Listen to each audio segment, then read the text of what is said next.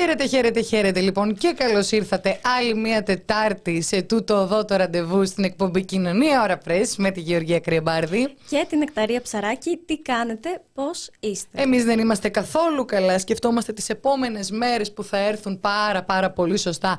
Η πρώτη μας ακροάτρια, Ρίτσα Πατέρα, έχεις καμία σχέση με τη Λίτσα, κακό αστείο; Ναι, ε, προχωράμε λοιπόν. Ακολουθεί τρίμερο πάρτι στη Βουλή. Καλή μας διασκέδαση. και στο Press Project που θα γράψει για αυτό το πάρτι, όπως και όλα τα μέσα θα έπρεπε, αλλά ξέχασα. Εδώ δεν είμαστε ανεξάρτητο μέσω όπως ο Sky. Όχι βέβαια. Το άκουσα σε αυτό το τρομερό Είμαστε έτσι. εντελώς εξαρτημένοι και ο- οι καλησπέρες όλο και ανεβαίνουν. Έρχονται λοιπόν. Δημήτρης Φιλιππάκης, ξανά χαίρετε. Γεια σου Δημήτρη. Ζ- Αυτό το όνομα, Ζωή Καμπλάτ, μάλλον. Αυτό το μουσικάκι πλέον σημαίνει Τετάρτη. Ε, τελείως Ζωή, θα ήθελα ένα παυλωτικά. σχόλιο για το σημερινό μου τοπάκι, μιας και σε έχω συνηθίσει να μου σχολιάζει τα ρούχα. Μας αρέσουν τα σχόλια γενικότερα που αφορούν τη μόδα. Ε, ιδιαίτερα όταν έτσι δίνουν κοπλιμέντα στα μπλουζάκια σου, εγώ λατρεύω. Ε, αυτό το μουσικάκι λοιπόν σημαίνει Τετάρτη. Πολύ πολύ σωστά. Χαιρετώ απολυψία ο Σταμάτης. Καλησπέρα σας. Hey, what's good my boys and girls, μας λέει ο Jim Troy. Καλησπέρα παιδιά, Dark Clouds Anywhere και ξανά Jim Troy, dislike από αυτό και μόνο. Δεν έχω καταλάβει καν για ποιο. Εγώ κατάλαβα το αστείο σου με τη Λίτσα Πατέρα. Οπότε ε, προχωράμε. Δεν κατάλαβα. Τι ωραία, τι ωραία που ξεκινάμε και έχουν ήδη στείλει τις καλησπέρες τους. Γιατί, στο σημείο αυτό να θυμίσω, ότι όπως όλες οι πλατφόρμες, έτσι και το YouTube μας έχει ρίξει ένα ωραιότατο μπανάρισμα. Αλλά εσείς ειδικά τόσο στην πιστοί. εκπομπή μας. Αλλά εσείς είστε τόσο πιστοί, ναι.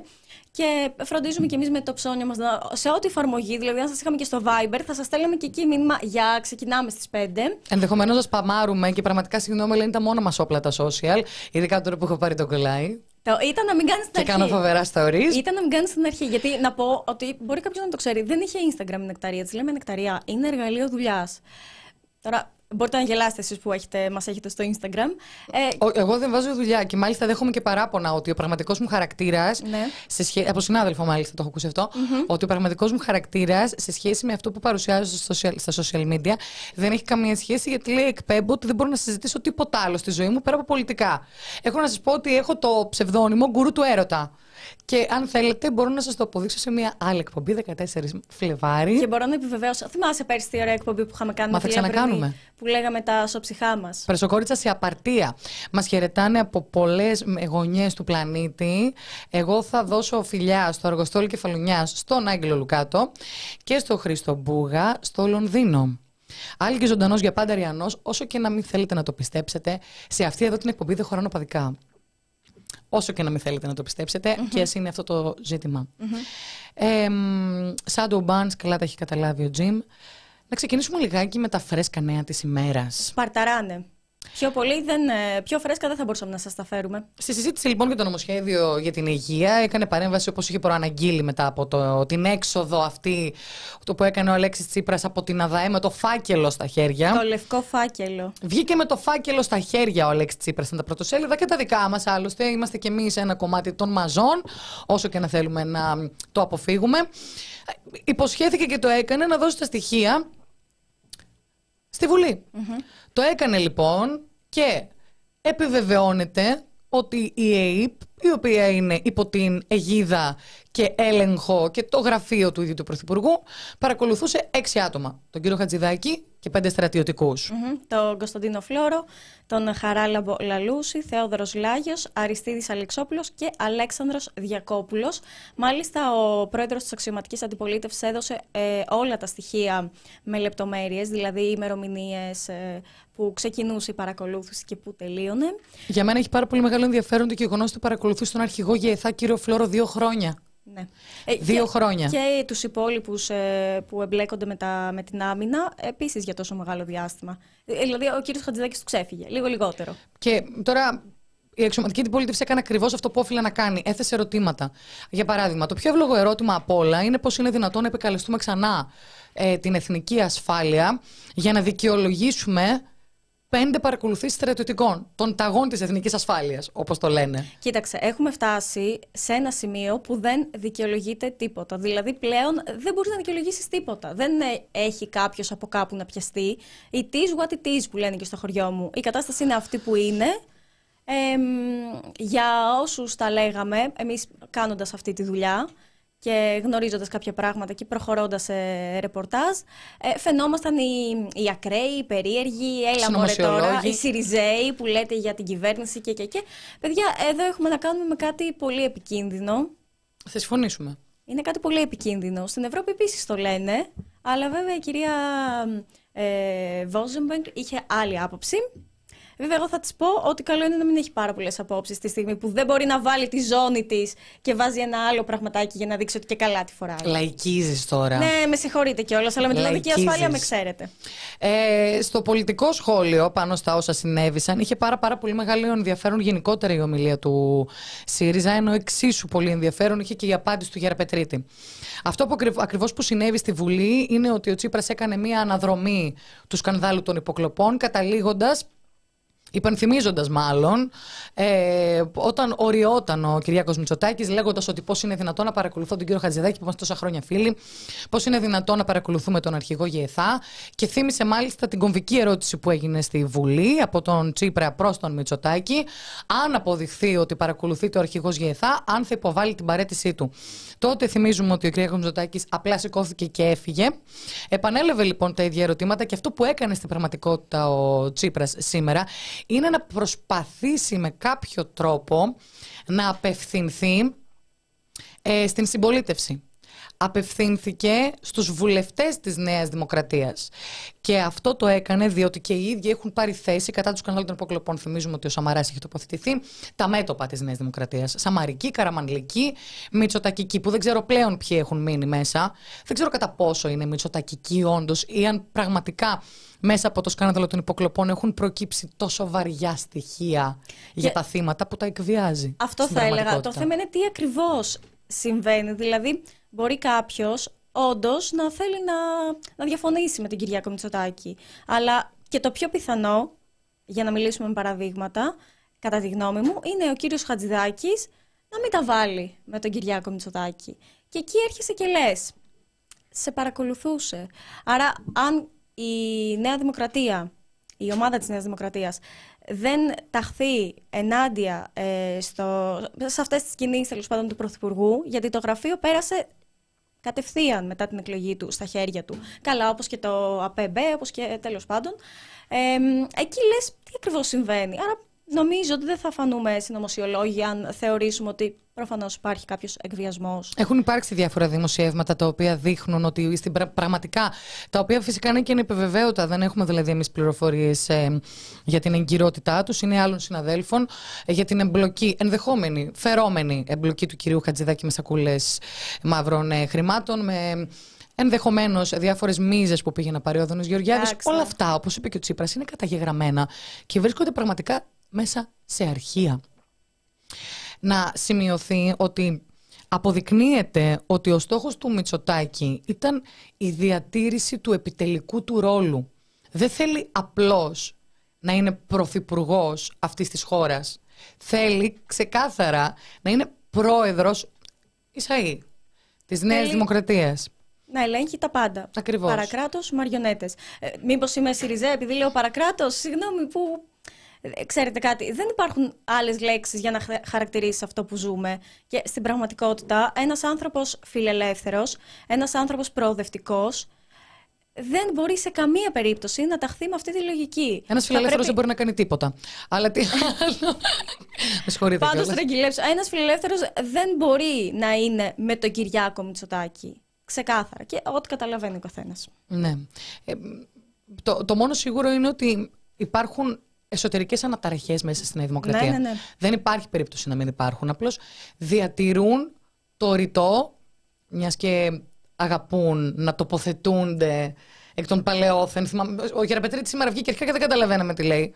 Έλεγε, ε, μιλούσε με αρχαία ρητά, με τον Τοσούλα να λέει μισό λεπτό, μη διακοπτή, είναι πολύ ενδιαφέρον. Και, και εμείς δεν καταλαβαίνουμε. Ένα ολόκληρο άγνωστο κατέβαζε. Ολόκληρο άγνωστο, πραγματικά. Τα ενίκω λοιπόν μη ενδύμω στη Νέα Δημοκρατία. Όσες συγκρούσεις και να υπάρχουν, ε, επειδή τα, τα, συμφέροντα δεν έχουν φύγει από το πολιτικό κομμάτι ναι, ναι, ναι. για τη συσπήρωση των μελών της, έχουν πάει στο επιχειρηματικό, έχουν πάει στο παρακρατικό, αν θέλετε.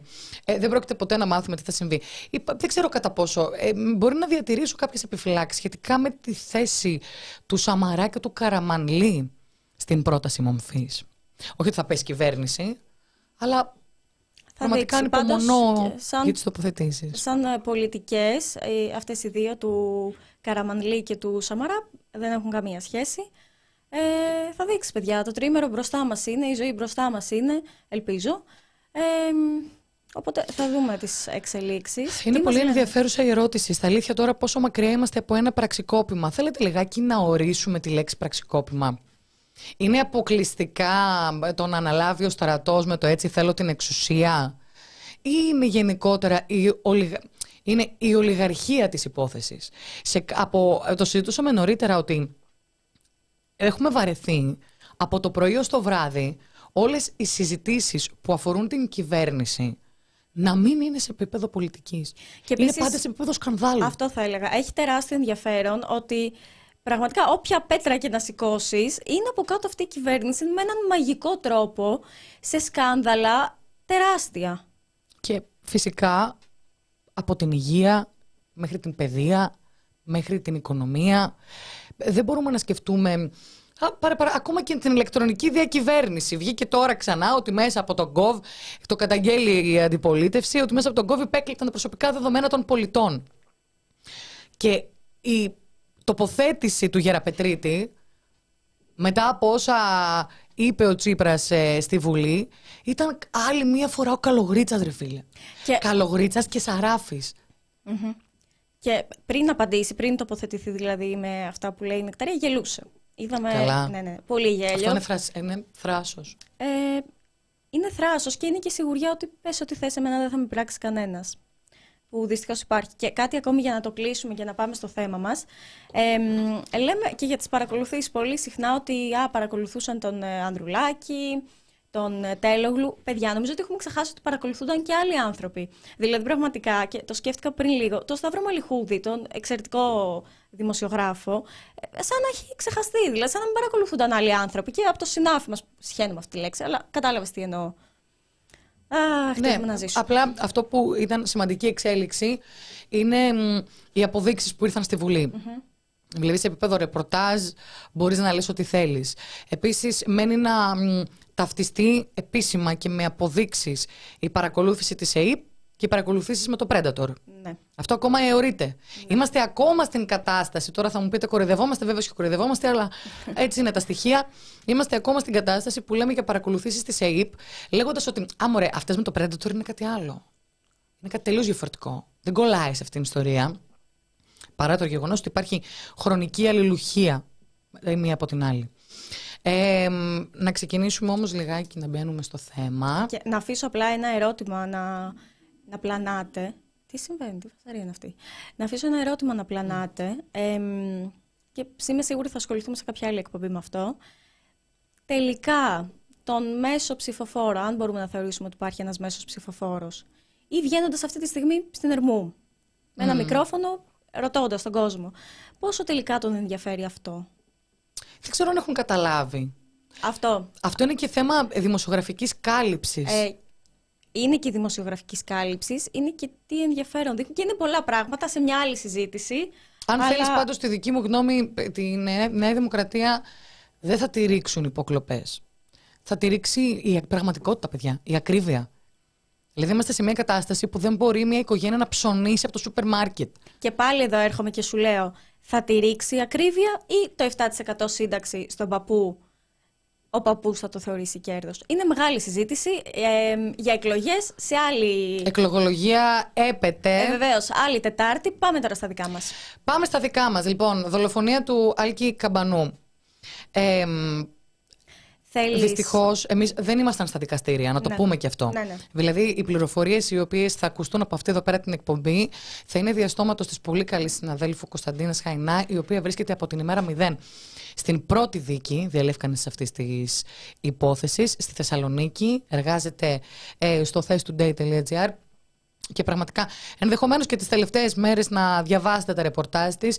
Η συγκλονιστική κατάθεση της ε, μητέρας, όπως απευθύνθηκε στους ε, θήτες του γιού της, ήταν διαχειρός Κωνσταντίνα ε, Χαϊνά. Θα τη βάλουμε στην κουβέντα. Και του πατέρα, αυτό θα έλεγα να τη βάλουμε σιγά-σιγά. Ε, και επίσης, για να κάνω έτσι ένα γενικό σχόλιο, έχουμε πάρα, πολλού, πάρα πολύ καλούς δημοσιογράφους στη Θεσσαλονίκη και να τους δίνουμε τα credits γιατί και τα παιδιά πάνω κάνουν σπουδαία δουλειά. Η Ελλάδα δεν είναι η Αθήνα. Αυτό να το θυμόμαστε. Ε, αχ, ε, όταν τα λες έτσι σοφά, δεν μπορώ, τρελαίνω. Ναι, γιατί είμαι πονεμένος άνθρωπος. Να δουλεύω πάνω Θεσσαλονίκη και εδώ πέρα να καίγεται, και το κόσμος πάνω και να με ασχολείται κανείς. Ε, λοιπόν, πάμε να τη βάλουμε στην παρέα μας και γκρινιάζω μετά.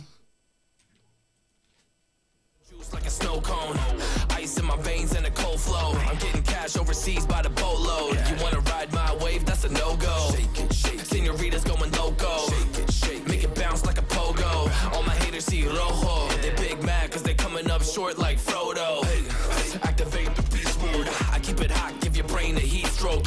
big shot, you some basic B-roll. The world is mine, like my name's Pacino. Hey, it's Nico. I guess I'm back. Catch me in the fast lane on the right track. And my shorty is a 10 like a dime bag. Got me feeling like a millie, check the price tag. Got the party jumping like crisscross. Got the gold chain and the wristwatch. Pull up on the scene like a big shot. EDM and hip hop, ain't no time for pit stops. Got the party jumping like crisscross.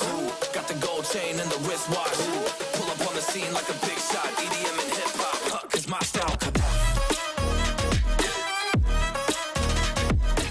Ε, να πάρω τον λόγο και να ζητήσω συγγνώμη για τη μουσική. Παιδιά, αυτά συμβαίνουν όταν το YouTube μέσα σε όλα, γιατί πραγματικά ε, ξέρω κάποιο μίσος στο YouTube με εμάς, ε, μέσα σε όλα πρέπει να βρούμε και κάτι χωρίς ε, δικαιώματα. Οπότε πολύ γρήγορα έβαλα αυτό. Και Είναι το, μόνο, το μόνο μουσικό είδο που λίγο άπτεται των γούστων μου. Οπότε εγώ σε ευχαριστώ γι' αυτό. Όχι, εσύ πέρασες καλά. Λοιπόν, και να βάλουμε στην παρέα την Κωνσταντίνα. Μας ακούει η Κωνσταντίνα; Σας ακούω, ναι, καλησπέρα. Καλησπέρα, Κωνσταντίνα. Καλώ τα κορίτσια μου. και το δικό μας το κορίτσι είσαι εσύ. Είσαι από τις πρώτες φωνές που ακούμε για ό,τι συμβαίνει στη συμπρωτεύουσα και με πάρα πολύ αξιόλογα ρεπορτάζ. Όπως και το τελευταίο σου που διαβάσαμε, γιατί Κωνσταντίνα είσαι στις δίκες από την ημέρα 0, έτσι; Από την πρώτη δικάσιμο που ξεκίνησε, αν δεν κάνω λάθος, στις 18, αν θυμάμαι καλά. Ναι, 18 Ιανουαρίου, την Τετάρτη.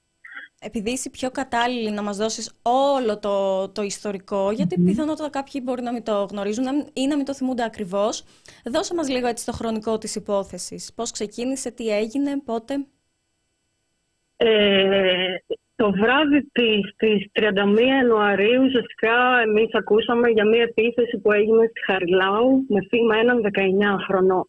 Αυτά ήταν τα πρώτα στοιχεία που είχαμε, τα οποία ήταν πάρα πολύ λίγα και βασικά προφανώς.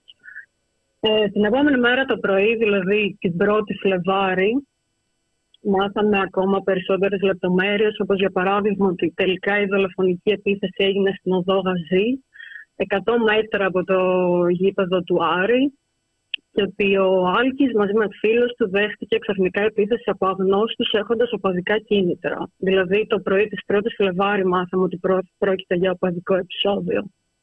Μάλιστα. Ε, τότε ακουγόταν ότι ο Άλκης δέχτηκε μαχαιριά στο πόδι και ότι οι φίλοι του έχουν τραύματα στο θώρακα και στο κεφάλι και είχαν νοσηλευτεί στο νοσοκομείο από Νικολάου πρώτη πληροφορία που ακούστηκε επίσης ήταν ότι ο Άλκης πέθανε πρωτού καν φτάσει το ασθενοφόρο στο σημείο και προφανώς οι άλλοι δύο φίλοι του σωθηκαν από θαύμα ο ένας.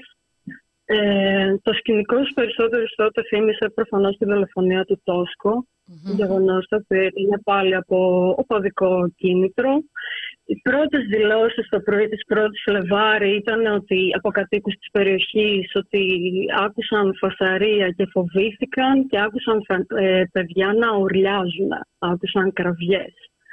Τότε ανάμεσα στις δηλώσεις ήταν ότι ακούστηκε και το μη με χτυπάτε άλλο. Η φράση νομίζω που έχει μείνει από τότε εδώ και ένα χρόνο στο μυαλό όλων μας έτσι. Ήταν η φράση που ουσιαστικά είπε ο Άλκης πριν τον δολοφονήσουν. Ε, άλλη δήλωση ήταν ότι από τον μπαλκόνι είδα τα παιδιά που ήταν μαχαιρωμένα κάτω. Το ένα παιδί ήταν ξαπλωμένο και φαινόταν πάρα πολύ αίμα γύρω του. Αυτή η δήλωση προφανώς παρέπεμπε στον αλκη Εκείνες τις μέρες επικρατούσε ένας απόλυτος πανικός για το τι ακριβώς έγινε, πώς ήταν τελικά, πώς αυτοκίνητα είχαν, βγήκαν ανακοινώσεις από όλες τις ομάδες, αν δεν κάνω λάθος, τις ελληνικές, από κόμματα. Οι φωτορεπόρτερ έβγαζαν μόνο ασπρόμαυρες φωτογραφίες στη μνήμη του Άλκη. Έγιναν έφοδοι, αν θυμάστε, σε συνδέσμους σε όλη τη χώρα. Ε, σε οπαδικούς συνδέσμους εννοώ. Εγώ θεωρώ ότι πριν ένα χρόνο όλη η ελληνική κοινωνία εκείνες τις μέρες ασχολούταν με το τι ακριβώς έγινε εκείνο το βράδυ, πράγμα το οποίο και ένα χρόνο μετά δεν το γνωρίζουμε ακριβώς, Ε, πάλι εκείνες τις μέρες, αν δεν κάνω λάθος, 2 με 3 Φλεβάρι και όλες τις επόμενες ακολούθησαν οι συλλήψεις των κατηγορουμένων. Ε, άλλες γίνονταν μία-μία, άλλες μαγνητικέ. Ασκήθηκαν διώξεις σε όλους για ανθρωποκτονία με δόλο. Με οι δόλο. δημοσιογράφοι μα. Ναι. Οι δημοσιογράφοι ήμασταν χωρισμένοι στο αστυνομικό και δικαστικό μέγαρο. Οι απολογίες τους τότε διαρκούσαν 8 με 10 ώρες, δηλαδή ήταν απίστευτο αυτό που ζούσαμε. Φυσικά, από τότε μέχρι σήμερα κανείς δεν έχει παραδεχτεί ότι χτύπησε τον Άλκη. Θα σε ρωτούσα Δηλαδή, τι, ο Άλκης τι, τι στάση Φυσικά κρατούν. πέθανε μόνος τους. Ε, περίπου έναν μήνα αργότερα, το Μάρτιο, η αστυνομία πλέον δίνει επίσημα στη δημοσιότητα τα ονόματα των 12 συλληφθέντων που εμπλέκονται στην δολοφονία του Άλκη, αλλά και στον τραυματισμό των δύο φίλων του. Ας μην το ξεχνάμε αυτό και να μην το παραλείπουμε. Σωστά. Γιατί βλέπουμε ότι όλοι ασχολούμαστε με τη δολοφονία του Άλκη, προφανώς, αλλά έχουν τραυματιστεί και άλλα δύο παιδιά. Θα εκ των μπορούσαν οποίων εκείνη ο τη ένας μέρα τα θύματα να είναι τρία; Θα μπορούσε να είναι και παραπάνω νεκταρία, γιατί ήταν πέντε συνολικά τα παιδιά που ήταν ε, στη Χαριλάου. Ε, όπως και να έχει, τον ε, Ιούλιο πλέον του 2022 βγαίνει η εισαγγελική πρόταση η οποί- για την υπόθεση, η οποία έγινε και δεκτή από το Συμβούλιο Πλημελιωτικών, με τους κατηγορουμένους να παραπέμπονται να δικαστούν για ανθρωποκτονία με δόλο ετελεσμένη στην περίπτωση του Άλκης και σε απόπειρα στην περίπτωση του φίλου του, του πρώτου νεαρού, από κοινού και με δόλο. Ε, ο δέκατος κατηγορούμενος συγκεκριμένα κατηγορείται και για απόπειρα ανθρωποκτονίας για τον φίλο του Άλκη. Υποτίθεται, όχι υποτίθεται, φημολογείται και ακούγεται ότι είναι αυτός που είχε το μαχαίρι καραμπίτ. Μμμ. Και οι υπόλοιποι 11 κατηγορούνται ως απλή συνεργή στη συγκεκριμένη πράξη και άπαντες για επίθεση και κατοχή αντικειμένων που μπορούν να προκαλέσουν σωματικές βλάβες, όπως επίσης και για παράνομη οπλοφορία και οπλοχρησία. Και φτάνουμε στην πρώτη δικάσιμο. Παρόντες είναι όλοι οι κατηγορούμενοι. Κωσ- Κούνησα και την κάμερά μου. Ναι, από την Κωνσταντίνα. πρώτη δικάσιμο είναι όλοι παρόντες και όλοι με σκυμμένο το κεφάλι. Δεν το έχουν σηκώσει ποτέ μέχρι στιγμή εδώ και τρεις δικασίμους. Ε, ουσιαστικά οι πρώτοι τοποθετηθεί. δικάσιμοι Τοποθετήθηκαν στην δεύτερη δικάσιμο. Ε, για ε, ουσιαστικά τη θέση τους, έτσι, εκ των οποίων όλοι αρνήθηκαν τις κατηγορίες και κανείς πάλι δεν παραδέχτηκε ότι χτύπησε και σκότωσε τον Άλκη. Να ρωτήσω κάτι. Στο δικαστήριο φτάνουν με τις οικογένειές τους; Είναι εκεί δηλαδή και οι άλλες μαμάδες; Δεν νομίζω εγώ ή τουλάχιστον δεν έχει ακουστεί κάτι τέτοιο. Μάλιστα. Δεν έχω δει κι εγώ κάτι τέτοιο, να σου πω την αλήθεια. Εμ, η πρώτη φορά που συναντήθηκε η μητέρα και ο πατερας του Άλκη με τους θύτες του δεν ήταν προχθές που είχαμε τα συγκλονιστικά, έτσι; Όχι, ήταν την περασμένη Τετάρτη που μόλις μπήκαν στην αίθουσα του Μικτού Ορκωτού Δικαστηρίου, πάλι προχωρ- ε, προχωρούσαν με σκυμμένο το κεφάλι και κάθισαν. Η μητέρα του Άλκη ζήτησε από τους αστυνομικούς να κάνουν στην άκρη ώστε να μπορεί να τους δει για πρώτη φορά και τότε ψέλισε, ουσιαστικά ψιθύρισε σε κάποιους ότι είσαι μισή πιθαμή και χτυπούσες στο γιο μου, σε άλλον είπε ότι είναι γεννημένος δολοφόνος, όπως και αναγνώρισε αυτόν που φέρεται να μαχαίρωσε τον Άλκη ότι και του είπε που είναι τώρα το βρεπάνι σου. Γενικότερα όσα ακούμε στις δίκες είναι συγκλονιστικά και σοκαριστικά από, τουλάχιστον από τα χείλη της μητέρας του.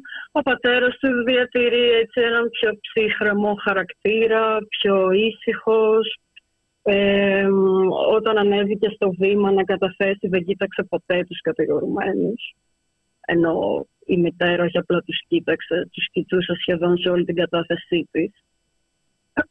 Φυσικά παράλληλα έξω από το δικαστήριο γίνεται ένας απόλυτος χαμός με οπαδούς του Άρη να φωνάζουν Άλκη ζωντανός για πάντα Ριανός. Πες μας λίγο έτσι, βασικά στοιχεία των καταθέσεων της μητέρας και του πατέρα. Ε, ο πατέρας και η μητέρα κατέστασαν μισό λεπτό χθες γιατί και εγώ τα έχω λίγο μπερδεμένα στο κεφάλι. Εννοείται. Περιμέναμε να καταθέσει πρώτος ο φίλος του Άλκη, είναι η αλήθεια. Αυτός που ήταν μαζί του μέχρι και την τελευταία στιγμή. Ήταν στο δικαστήριο. Ε, ναι, είναι. Οι φίλοι και οι συγγενείς του Άλκη είναι συνέχεια στο δικαστήριο. Έρχονται και οι φίλοι, ναι, ναι. Απλά τώρα αυτές τις μέρες, τουλάχιστον χθες δεν μπορούσαν γιατί είναι μάρτυρες κατηγορίας. Οπότε δεν επιτρέπεται ουσιαστικά να είναι στη δικη Μάλιστα. Ε, πρώτα ουσιαστικά στο βήμα ανέβηκε ο μπαμπάς του Άλκη, ο πατέρας του και ουσιαστικά είπε ότι οι κατηγορούμενοι ενήργησαν οργανωμένα και ψυχρά και ότι αν είχαν άλλη διάθεση, γιατί αυτοί υποστηρίζουν ότι δεν πήγαν εκεί με σκοπό να σκοτώσουν, αλλά ώστε να προκληθεί απλά ένα οπαδικό επεισόδιο. Δηλαδή ότι να παίξουν λίγο ξύλο και μέχρι εκεί, ας πούμε. Πώς το ο πατέρας του Άλκη είπε, είπε ότι Ορίστε. Πώς το στήριξε ο πατέρας του Άλκη; Ουσιαστικά ήταν σαν να Ναι, λέει αν ότι είχαν- αυτοί οι άνθρωποι κατέβηκαν από τα αυτοκίνητα με σκοπό να δολοφονήσουν τον Άλκη. Ήταν οργανωμένο και συνειδητοποιημένο. Μμμ. Ο πατέρας του Άλκη ουσιαστικά είπε ότι αν είχαν άλλη διάθεση όλοι αυτοί οι 12 την ώρα που χτυπούσαν συνεχώς τον Άλκη και αυτός φώναζε, θα σταματούσαν και θα συμπεριφέρονταν σαν άνθρωποι. Άρα ουσιαστικά ο σκοπός τους ήταν να σκοτώσουν. Αυτό το είπε επίσημα στο βήμα του δικαστηρίου ο πατέρας του Άλκη. Ε, στη συνέχεια ανέφερε ότι έδρασαν οργανωμένα γιατί ουσιαστικά ήταν πρώτα στο σύνδεσμο του ΠΑΟΚ, είχαν απενεργοποιήσει τα τηλέφωνά τους η μισή πριν από την επίθεση και η άλλη μισή τα είχαν ε, αφήσει στο σύνδεσμο.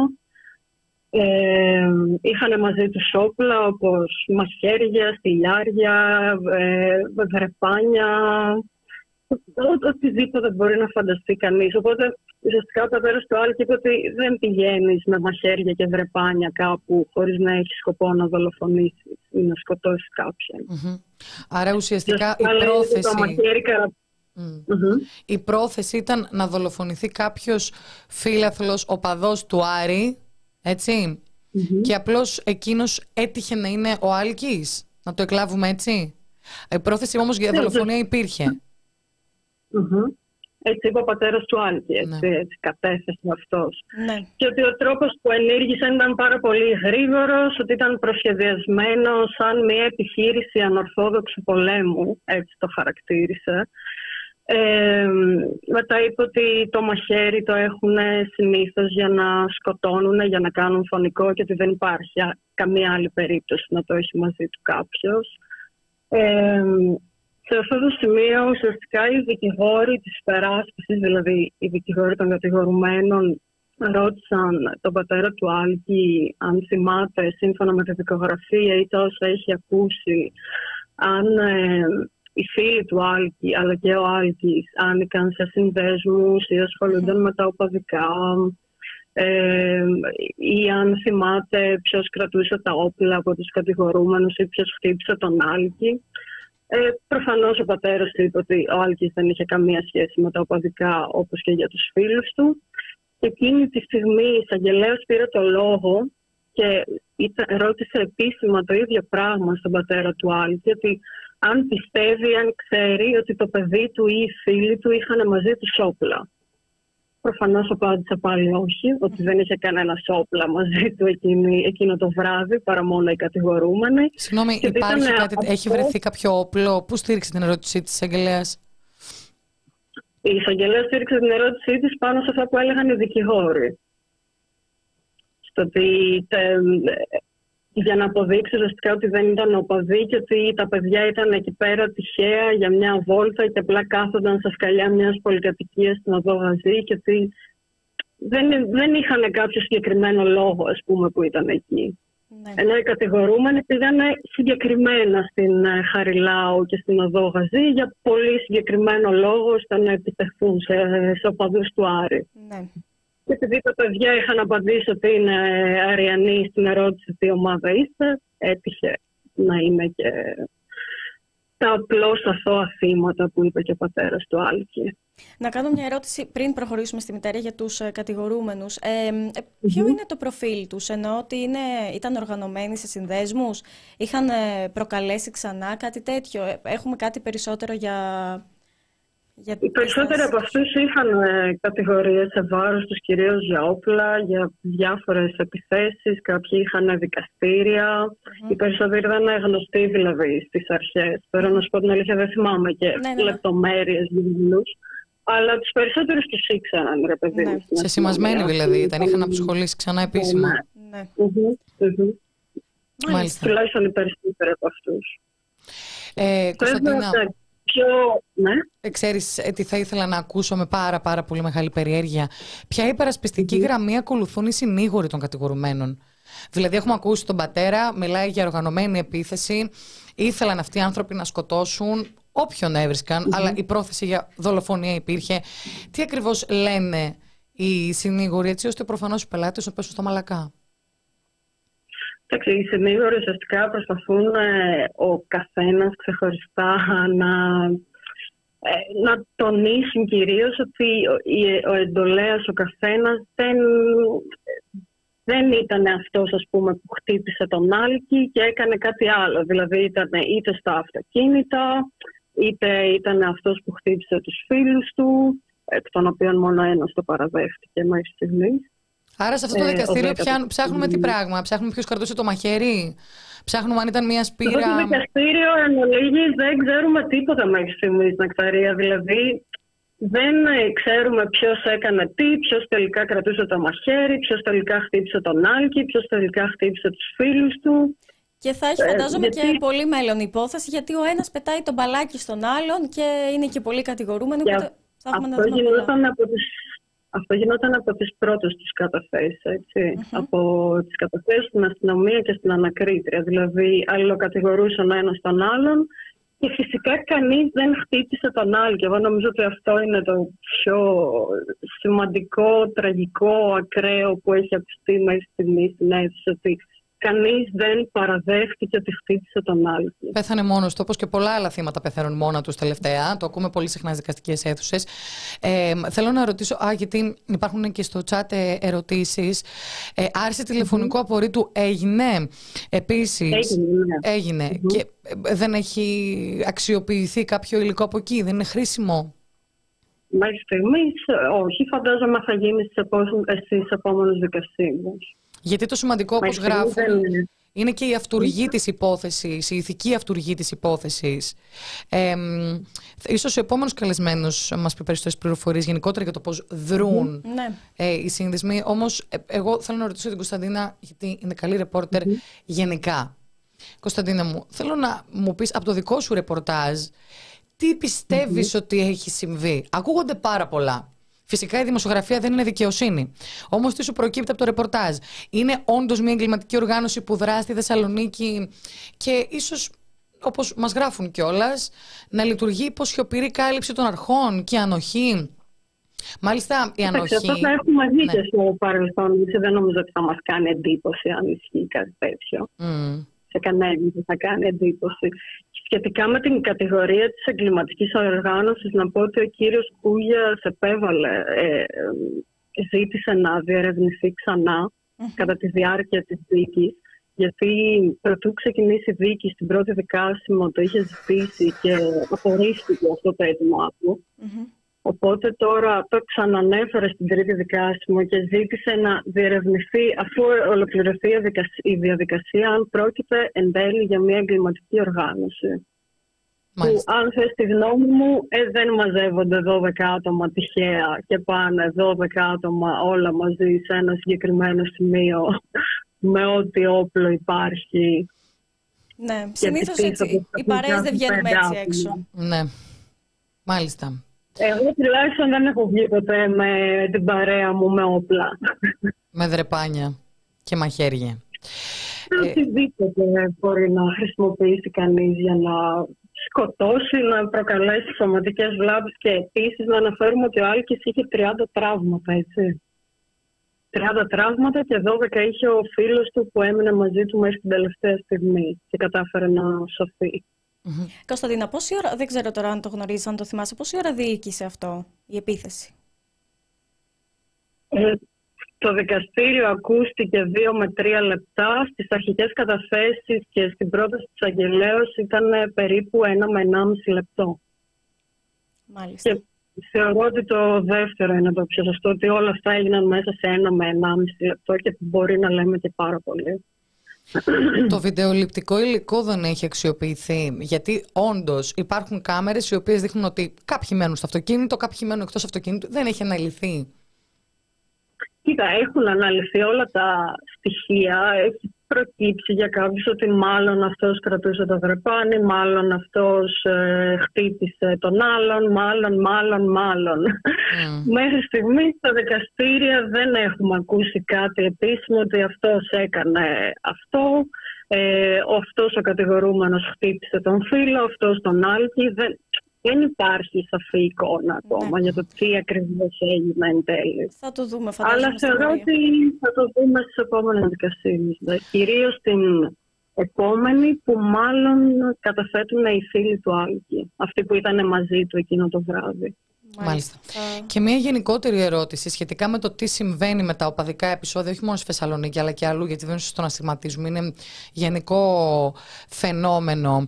Ε, Εμένα προσωπικά μου προκαλεί πάρα πολύ μεγάλη εντύπωση που περιμένουμε κάθε φορά μια δολοφονία, ένα τραγικό συμβάν για να κάνει πολιτεία τη δουλειά της. Ε, το ας πούμε των εξαρθρώνονται εγκληματικές οργανώσεις γιατί θεωρώ τουλάχιστον ότι είναι ότι καλύτερο να είσαι φίλαθλος μιας ομάδας. Πραγματικά ο αθλητισμός είναι και, και, και για τη δική μου ζωή top of the top ε, ως τα ενδιαφέροντα. ε, το να δρούν όμως υπό την αιγίδα μιας ομάδας, τέτοιες οργανώσεις ε, συγκροτημένα και οργανωμένα, αυτό είναι το ασυγχώρητο κομμάτι. Ε, Κωνσταντίνα, πιστεύεις ότι είναι ένα εκτεταμένο φαινόμενο που γενικά υπάρχει, απλώς τώρα δυστυχώς και εμείς ρίχνουμε φως; Ή έχουν ηρεμήσει τα πράγματα; Ναι. Ας πούμε, έγινε η δολοφονία του Άλκερ, τι έχει γίνει από τότε; Μέχρι σήμερα, ένα χρόνο μετά, για να σταματήσει αυτό το υποτιθέμενο φαινόμενο της οπαδικής βίας. Αυτό το δηλαδή, σκεφτόμουν όσο έλεγε η Νεκταρία ότι γίνεται, ξέρω εγώ, κάποια δολοφονία και μετά Α πούμε, επανέρχεται τάξη. Ναι, αλλά και τι έγινε. Αυτό, έτσι. μετά τι γίνεται; Στην πράξη τι έχει γίνει. Ναι, στα λόγια και η κυβέρνηση για όλοι, τέλος πάντων είπαμε, καλό είναι να μην ξαναγίνει, ας κάνουμε αυτό, ας κάνουμε εκείνο. Ε, στην πράξη τι έχει γίνει. Αν θυμάμαι καλά, μετά τη δολοφονία του Άλκη, λίγες μέρες μετά ξανά, είχε γίνει ξανά οπαδικό επεισόδιο ναι. στη Θεσσαλονίκη. Ναι. ναι. Και φαντάζομαι... Οπότε τι, τι συζητάμε τώρα; Και υπάρχει και μια κατάσταση βία στη βία. Δηλαδή, μια συνθήκη, το αίμα κυλάει, η εκδίκηση ζητάει. Και θα το συζητήσουμε και μετά. Γιατί ναι. κάτι που μου έκανε και πολύ εντύπωση είναι ότι έξω από το δικαστήριο βρέθηκαν, δεν θα τους πω φιλάθλου, θα τους πω οπαδούς του Άρη με full face και ζητούσαν τιμωρία για τους ε, παουτζίδες θύτες. Και αναρωτιέμαι, ε, όχι στη, στην κουλτούρα, στην οτροπία, σε τι διαφέρεται. Είναι, ίδια, ε, είναι το ίδιο νόμισμα, απλά η άλλη όψη. Τιμωρία με νομιμότητα ή αίμα για αίμα; Και εμένα, κατά μένα δεν διαφέρει σε κάτι αυτό που κάνουν τα 100-150 άτομα που είναι έξω από το δικαστήριο. Γιατί και θάνατο ζητάνε και όχι τιμωρία, θάνατο, τιμωρία. Ε, ναι, ο Άλκης ζωντανός για πάντα ριανός, αλλά ακούγονται άλλα 15 συνθήματα από πίσω που παραπέμπουν στο ίδιο πράγμα. Δηλαδή δεν, δεν νομίζω ότι θα σταματήσει σύντομα τουλάχιστον αυτό, ενώ ανάλογα επεισόδια. Εγώ δεν βλέπω να έχει αλλάξει κάτι στη Θεσσαλονίκη μετά τη δολοφονία του Άλκη. Δεν έχει ίσα αλλάξει. χειρότερα ναι. τα πράγματα. Ναι. Και δεν ξέρω και ουσιαστικά ποιος θα μπορούσε να αλλάξει αυτή την κατάσταση. Θα τα συζητήσουμε ωστόσο στη συνέχεια, γιατί έχουμε και εμείς πολλές απορίες. Να σε αποδεσμεύσουμε, Κωνσταντίνα. Κωνσταντίνα μου, σας ευχαρι... ευχαριστούμε πάρα πολύ. Ένα λεπτό να αναφέρουμε για την κατάθεση της μητέρας, που είναι ναι. η πιο ενδιαφέρουσα κατάθεση μέχρι στιγμής ε, η οποία μόλις ανέβηκε στο βήμα για να μιλήσει γύρισε οργισμένη προς την πλευρά των κατηγορουμένων και φώναξε ότι εγώ είμαι η μητέρα του Άλκη, κοιτάξτε με επιτέλους, σηκώστε το κεφάλι σας. Προφανώς δεν τόλμησε να το σηκώσει κανείς και ότι απευθυνόμενοι πάλι στους κατηγορουμένους είπε ότι αν είχαν μία σταγόνα αλήθεια θα την κοιτούσαν κατάματα και ότι στα μάτια της θα έβλεπαν το παιδί της. Και τώρα όμως που είναι μπροστά της, κανείς δεν τολμάει να σηκώσει το κεφάλι. Ε, αν δεν κάνω λάθος, κράτησε μισή ώρα η κατάθεσή της με 20 λεπτά. Η πρόεδρος δεν της έκανε καμία ερώτηση. Της είπε μόνο να πει όσα θέλει, γιατί δεν θα τη ρωτήσει τίποτα και δεν θα τη διακόψει σε καμία περίπτωση. Ε, οι περισσότεροι ε, οι δικηγόροι περάσπισης είπαν, εξέφρασαν μόνο τα συλληπιτήριά τους και αν δεν κάνω λάθος μόνο δύο την τις έκαναν από μία ερώτηση. Δηλαδή κανείς δεν τόλμησε να πει κάτι σε αυτή τη μάνα και τι να της πεις στην τελική ανάλυση. Έτσι. Ε, γυρνούσε πάρα πολύ συχνά προς την πλευρά των κατηγορουμένων και φώναζε τι σας έφταξε ο Λεβέντης μου, γιατί τον σκοτώσατε. Ε, τους έλεγε τι κοιτάς ρε, ενώ δεν την κοιτούσε κανείς. Γενικά ήταν εξοργισμένη, σοκαρισμένη.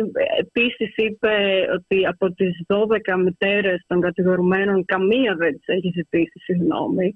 Καμία δεν προσπάθησε να επικοινωνήσει μαζί της, ούτε καν μέσω του κυρίου Κούβια. Και ότι ποτέ με καμία δεν έχει μιλήσει έστω για να της πει λυπόμαστε, συλληπιτήρια, συγγνώμη δεν έχει ακούσει τίποτα από τις μητέρες των κατηγορουμένων των παιδιών, γιατί παιδιά είναι, 21 με 26 χρονών είναι οι κατηγορούμενοι. Και αναφέρθηκε στην τελευταία της συνομιλία με τον Άλκη το απόγευμα στις 31 Ιανουαρίου που ουσιαστικά μίλησαν για πράγματα της καθημερινότητας. Ο Άλκης είχε σχολή, είχε δώσει ένα μάθημα ε, και της είπε ότι την επόμενη μέρα δίνει εξεταστική Εκείνη του είπε καλή επιτυχία και ότι σε αγαπάω αγόρι μου. Ο Άλκης της απάντησε και εγώ σε αγαπάω μαμά. Και ουσιαστικά η κατάθεσή της έκλεισε λέγοντας ότι αυτές ήταν οι τελευταίες, γνώμη, αυτές ήταν οι τελευταίες μας λέξεις. Δηλαδή το σε αγαπάω αγόρι μου και εγώ σε αγαπάω μαμά. Αυτό της έχει μείνει. Και τι πολιτισμό έχουν διδάξει αυτοί οι άνθρωποι που στέκονται στις δικαστικές αίθουσες και. Καλά, ναι, βέβαια. Ε, ναι, βέβαια, και ζητούν δικαιοσύνη. Κωνσταντίνα, σε ευχαριστούμε πάρα πολύ. Κωνσταντίνα, να είσαι καλά. πάρα πολύ, μου. Θα, θα είμαστε σε επικοινωνία. Καλή συνέχεια. Γεια σου, Κωνσταντίνα. Γεια σου, Κωνσταντίνα. Νομίζω τα σχόλιά μας είναι λίγο περιτά, να μην είναι λοιπόν, λιγάκι. Είναι τελείως περιτά. Να κάνω μόνο ένα σχόλιο που βλέπω στο chat. Ναι, το ε, λυπάμαι που θα σας στενοχωρήσω, παιδιά. Η βία είναι βία. Ε, και δεν απαντάμε στη βία με βία. Δεν ζητάμε κρεμάλες και θάνατο. Ζητάμε δικαιοσύνη. Γιατί αυτός είναι ο πολιτισμός. Γιατί αυτή είναι η δημοκρατία. Το να φοράς full face και να είσαι αριανός αλλά φανατισμένος, δεν είσαι σίγουρα φίλαθλος. Έχεις μέσα σου βία. Ψάξε γιατί την έχεις. Και φυσικά οι άνθρωποι που ήταν έξω με το πανό και ζητούσαν θάνατο δεν σκότωσαν, άρα δεν μπορούμε να τους εξισώσουμε, αλλά δεν θα μπορούσαν να σκοτώσουν, δεν θα μπορούσαν να είναι ε, ενδυνάμει, δολοφόνοι. Η πηγή του κακού είναι η ίδια, το μίσος, η βία. Και συν της άλλης σε καμία περίπτωση δεν νομίζω ότι η Κωνσταντίνα εξίσωσε με κάποιο τρόπο τους θύτες με τα θύματα. Αναφέρθηκε Απλώς... σε αυτούς τους λίγους που ζητούν την τιμωρία με αίμα. Ε, βέβαια είναι λίγοι και επίσης εδώ πέρα από ό,τι καταλαβαίνω και από τα σχόλια ναι παιδιά προφανώς δεν είναι όλες οι ομάδες έτσι. Κάποιες είναι περισσότερο, κάποιες λιγότερο. Δηλαδή δεν μπορούμε να λέμε ότι από τα 10 περιστατικά στα 9 εμπλέκεται αυτή η ομάδα. Συμβαίνει προφανώς, αλλά να δούμε λίγο την ουσία του θέματος και όχι τις ομάδες. Τις ομάδες θα τις δούμε λίγο περισσότερο τώρα. Ποιος ζήτησε θάνατο; Οι ακροατές διαφωνούν ότι ακούστηκαν τέτοιου είδους ε, συνθήματα έξω από τις ε, δικαστικές αίθουσες. Α, το βγάζω το μυαλό μου, μάλιστα. Ε, επειδή υπάρχουν πάντως ε, βίντεο. Να σας πω κάτι. Και μας μακάρι... έδωσε το ρεπορτάζ η Κωνσταντίνα που ήταν εκεί και είναι δημοσιογράφος. Οπότε... Μακάρι, να είναι, μακάρι να είναι επιστημονική φαντασία και να μην ζητάει κανείς θάνατο, παιδιά. Μακάρι να έχετε εσείς δίκιο. Μακάρι να είμαι φαντασιόπληκτη. Μακάρι, ναι. Και στην Κωνσταντίνα αναφέρονται, νομίζω. Ε, μακάρι η Κωνσταντίνα να μην άκουσε καλά. Μακάρι να μην ακούστηκε ποτέ αυτό. Και μακάρι εσείς οι δύο να μας βγάλετε ψεύτες. Και μακάρι και όλοι οι υπόλοιποι, γιατί το υπάρχουν σε βίντεο, οπότε... Ναι, εγώ, εγώ μακάρι. Μακάρι να μην ακούσαμε καλά. Μακάρι ναι. να μην συνέβη ποτέ. Μακάρι όλοι οι φίλαθλοι και οι οπαδοί και οι αλληλέγγυοι ε, στον, Άρη, στον Άλκη και στην οικογένειά του να ζητούν την παραγματική τιμωρία του, των θητών μέσω νομιμότητας και δικαιοσύνης. Μακάρι να μην έγινε. Άσχετα από το τι ομάδα ποτέ. είμαστε και το τι υποστηρίζουμε. Παντού υπάρχουν και καλοί και κακοί. Να βάλουμε. Δείξε μας ένα βίντεο. Ε, λοιπόν, ξεκινάμε. Ε, βάζουμε, υπάρχουν. Βάζουμε συζητάμε. στην παρέα μας ναι, τον ε, σοβαρό άνθρωπο να συζητήσουμε και γυρίζουμε.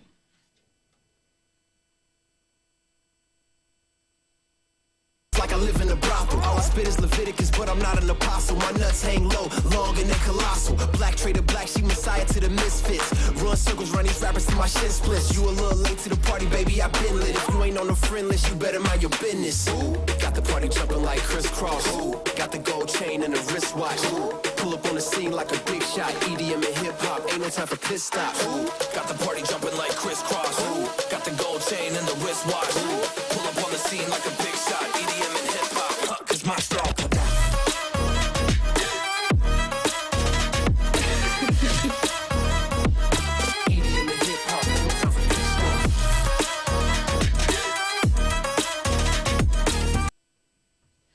Και επιστρέφουμε, είναι λίγο, θα έχουν οξυνθεί αρκετά τα πνεύματα, παιδιά, και δεν υπάρχει κανένας λόγος. Αρχικά, έτσι κι αλλιώς η σημερινή εκπομπή δεν έχει ως σκοπό την απονομή καμίας δικαιοσύνης. Την δικαιοσύνη θα την απονείμουν εκείνοι που έχουν οριστεί να το κάνουν. Η σημερινή συζήτηση είναι δεν θα το πω μνημόσυνο για τον Άλκη. Να θυμηθούμε λιγάκι τη φρικαλαιότητα που συνέβη εκείνη τη μέρα στη Θεσσαλονίκη και νομίζω ότι όλοι εύχεστε το ίδιο που ευχόμαστε κι εμείς. Τώρα, αν εσείς ε, θεωρείτε όσοι ήσασταν παρόντες ότι ποτέ δεν συνέβη ε, να ακούγονται μηνύματα μίσους που προτρέπουν σε δεύτερη δολοφονία κλπ. Πραγματικά μακάρι να ισχύει αυτό που λέει. Αυτό με τα full face θυμίζει η κατηγορία του στυλ Μα και τι δουλειά έχεις στα εξάρχεια 15 χρονών παιδί. Δεν νομίζω ποτέ να συνδέσαμε τα δύο γεγονότα ε, κάθε είδους ελεκτική επίθεση αφο, ε, από μέρους μας τουλάχιστον αφορούσε τους θύτες. Το 15χρονο παιδί ήταν το θύμα. Ε, ευτυχώς δεν είχε μακριά μαλλιά ο Άλκης ή δεν φορούσε full face. Δεν έχουμε κάνει ποτέ σε αυτό εδώ πέρα το site identity profiling. Δεν έχουμε δεν θα μπούμε σε αυτή τη συζήτηση. Νομίζω ότι δίνεις περισσότερη αξία σε σχόλια που δεν ε, έχουν αξία. Και τώρα θα μου πείτε, Α, μου είπες ότι δεν έχω αξία. Τα σχόλια δεν έχουν τα συγκεκριμένα δεν αξία. Δεν, Καλό δεν είναι να βλέπουμε εκτός από τα, ε, τα γυαλιά του Άρη, του Πάουκ ή της όποιας ομάδας και να μιλάμε... Νομίζω οι προθέσεις μας είναι κοινές σε αυτή την εκπομπή. Κάποιοι προσβλήθηκαν που ακούστηκαν ότι υπήρξαν συνθήματα μίσους προτρέπου σε δολοφονία από έξω, τον Άρη. έξω, από τα, τον Άρη, έξω από τα δικαστήρια. Μακάρι να μην συνέβη ποτέ. Ακούμε κάτι το οποίο είναι μια πληροφορία. Ε, ε, δεν είναι επιστημονική φαντασία να υπάρχουν τέτοιου είδους παθογένειες και στον Άρη. Δεν είναι επιστημονική φαντασία, παιδιά. Ή τέλος πάντων να είναι πέντε άτομα που δηλώνουν Άρης και Ακριβώς. ενεργούν έτσι. Τώρα τι να κάνουμε; Λοιπόν, προχωράμε. Νομίζω καταδικάζουμε όλοι. Λοιπόν, να βάλουμε στην παρέα μας. Τον έχουμε. Τον έχουμε. και μας συγχωρείτε κιόλας για όσα ακούστηκαν. Καλησπέρα. Καλησπέρα, κύριε Παπά. Καλησπέρα. Λευτέρης Παπάς, θα ξεκινήσουμε. Ε, να ξέρετε, έχει φουντώσει λίγο η κατάσταση εδώ πέρα. Δεν ξέρω αν μας ακούγατε νωρίτερα. Ε, προφανώς κάποιοι οπαδοί του Άρη έχουν μπει στη συζήτηση και λίγο, δεν ξέρω, έχουν ευριάσει. Ε, λοιπόν, είστε πρόεδρος της, ε, στο όνομα του Άλκη. Βεβαίως, είστε, της δομής; Της δομής 1η Φεβρουαρίου στο όνομα του Άλκη. Της δομής, σωστά. Ε, να μας πείτε λίγο πώς ε, πήρατε την πρωτοβουλία. Πώς πήρατε την πρωτοβουλία; Ε, εμάς την 1η Φεβρουαρίου άλλαξε η ζωή μας. Ε, ο σκοπός που δημιουργήσαμε τη δομή ε, έγκυται στο να αναπτύξουμε δράσεις σε τρεις άξονες. Ο πρώτος είναι να μην ξεχαστεί το παιδί μας, ο αδερφός μας. Ο δεύτερος είναι να προσφέρουμε βοήθεια και στήριξη σε θύματα οπαδικής βίας. Και ο τρίτος, να προσπαθήσουμε να αλλάξουμε την οπαδική κουλτούρα στην ελλαδα Τι γίνεται τέλος πάντων, τι, τι είναι αυτή η οπαδική κουλτούρα, γιατί στο όνομα μιας ομάδας τα πνεύματα φουντώνουν; Και προσπαθείτε να αλλάξετε την κατάσταση έχοντας εντοπίσει φαντάζομαι τις ρίζες της, έτσι; Ε, οι, οι περισσότερες δράσεις εστιάζονται στο τρίτο άξονα που είπα. Ε, σε πρώτη φάση προσπαθούσαμε, προσπαθήσαμε και αναπτύξαμε δράσεις στο να προβάλλουμε ε, πρότυπα σαν του Σέρχιο Αραούχο, ποδοσφαιριστή της ΑΕΚ, που πετυχαίνοντας ένα κρίσιμο γκολ λίγες ώρες μετά τη δολοφονία ε, του Άλκη, είχε την ενσυναίσθηση στο να μην πανηγυρίσει και να, δείξει με, να σχηματίσει με τα δάχτυλα του το Α. Εμείς λοιπόν αυτόν τον παίχτη από την μακρινή Αργεντινή, ένα παιδί ε, το μισό του σώμα γεμάτο τατουάζ, αν κάποιος πάει σημειολογικά. Παρ' όλα αυτά, ε, τον πόνισε τόσο αυτό που συνέβη, δηλαδή θα μπορούσε. Το είπα τα, είπα τα προηγούμενα γιατί θα μπορούσε, είναι επαγγελματίας παίχτης, εντάξει να μην συμβαίνει και τίποτα το ιδιαίτερο. Έβαλε ένα σημαντικό και κρίσιμο γκολ. Το βραβεύσαμε λοιπόν γιατί θέλουμε να προβάλλουμε ε, τέτοιες ενέργειες γιατί αυτές φωτίζουν τον δρόμο που εμείς θέλουμε να ανοίξουμε. Ο σκοπός είπατε να παρέχετε στήριξη στα θύματα οπαδικής βίας. Αυτό είναι ο, δεύτερο, ο δεύτερος άξονας των δράσεων. Να μας τους αναπτύξετε κιόλας, να μάθουμε με, το, με ποιο τρόπο το κάνετε, πώς, ε, ποια είναι η δράση σας ακριβώς. Και τι έχετε παρατηρήσει, γιατί ξέρετε τα γήπεδα καλύτερα από τον καθένα μας. Δηλαδή, τι, τι ακριβώς συμβαίνει μέσα στα γήπεδα, τι συμβαίνει με τους συνδέσμους. Τι συμβαίνει με αυτό το φανατισμό; Είναι ολόκληρη κοινωνική μάστιγα. Ε, θα τοποθετώ λίγο εμπροστοβαρός, αν μου επιτρέπετε. Ε, ε, δεδομένου ότι προφανώς η εκπομπή σας είναι στι 6, άρα δεν είναι και ο χρόνος ατελείωτος. Και αφετέρου πλησιάζει η μέρα που συμπληρώνεται ένας χρόνος από τη δολοφονία του Άλκη. Να σας πω μόνο λοιπόν, ότι μην αγχώνεστε καθόλου για το χρονικό περιθώριο. Αυτή εδώ πέρα την εκπομπή την κρατάμε μέχρι να τελειώσει η ουσία και όχι μέχρι να χτυπήσει το ρολόι 6. Οπότε έχετε άπλετο χρόνο. Ωραία. Ε, Εμείς λοιπόν έχουμε προγραμματίσει και τι ανακοινώσαμε το Δεκέμβριο στο Δημαρχείο Θεσσαλονίκης μια σειρά από δράσει ε, που θα κορυφωθούν ε, με δύο. Η μία ήδη έχει ξεκινήσει και η άλλη θα συμβεί την 1η φεβρουαριου Ε, θα ξεκινήσουμε την πρώτη, η οποία μπορεί και οι ακροατές της εκπομπής σας να την ε, κάνουν και μάλιστα χωρίς καν να σηκωθούν από το ψηφιακό καναπέ τους, όπως λέω συνήθως. Τι θέλουμε, θέλουμε να φορέσουν τη φανέλα της ομάδας τους και με έναν φίλο τους που είναι άλλη ομάδα, συγγενή τους, συνάδελφό τους στη δουλειά, να φωτογραφηθούν. Ε, αυτές οι φωτογραφίες ε, να σταλούν ε, στο site της δομής και παράλληλα να ταγκάρουν και άλλους φίλους τους ώστε αυτή η πρόκληση, το challenge να συνεχίζεται και παράλληλα να τις ε, αναρτήσουν και στο hashtag, ε, μάλλον να τις σημειώσουν και στο hashtag ε, γουδικά μου αν φοράλκη. Γινόμαστε ένα για τον Άλκη. Mm-hmm. Τι θέλουμε να πετύχουμε με αυτό; Ήδη έχει ξεκινήσει, ε, ο σπόρος έχει πέσει. Ε, σε όλη την Ελλάδα και από το Μόναχο ακόμα ε, μας στέλνουν φωτογραφίες. Ε, θέλουμε να συνηθίσει το μάτι στα πολλά χρώματα. Θέλουμε να συνηθίσει το μάτι στο δικαίωμα της συνύπαρξης. Είναι αυτονόητα όλα αυτά εδώ αλλά στην Ελλάδα τίποτα δεν είναι αυτονόητο. Αυτό ε, θα συμβεί σίγουρα, αν μου επιτρέπετε μόνο μια μικρή ερώτηση, αυτό θα συμβεί σίγουρα από τους φιλάθλους.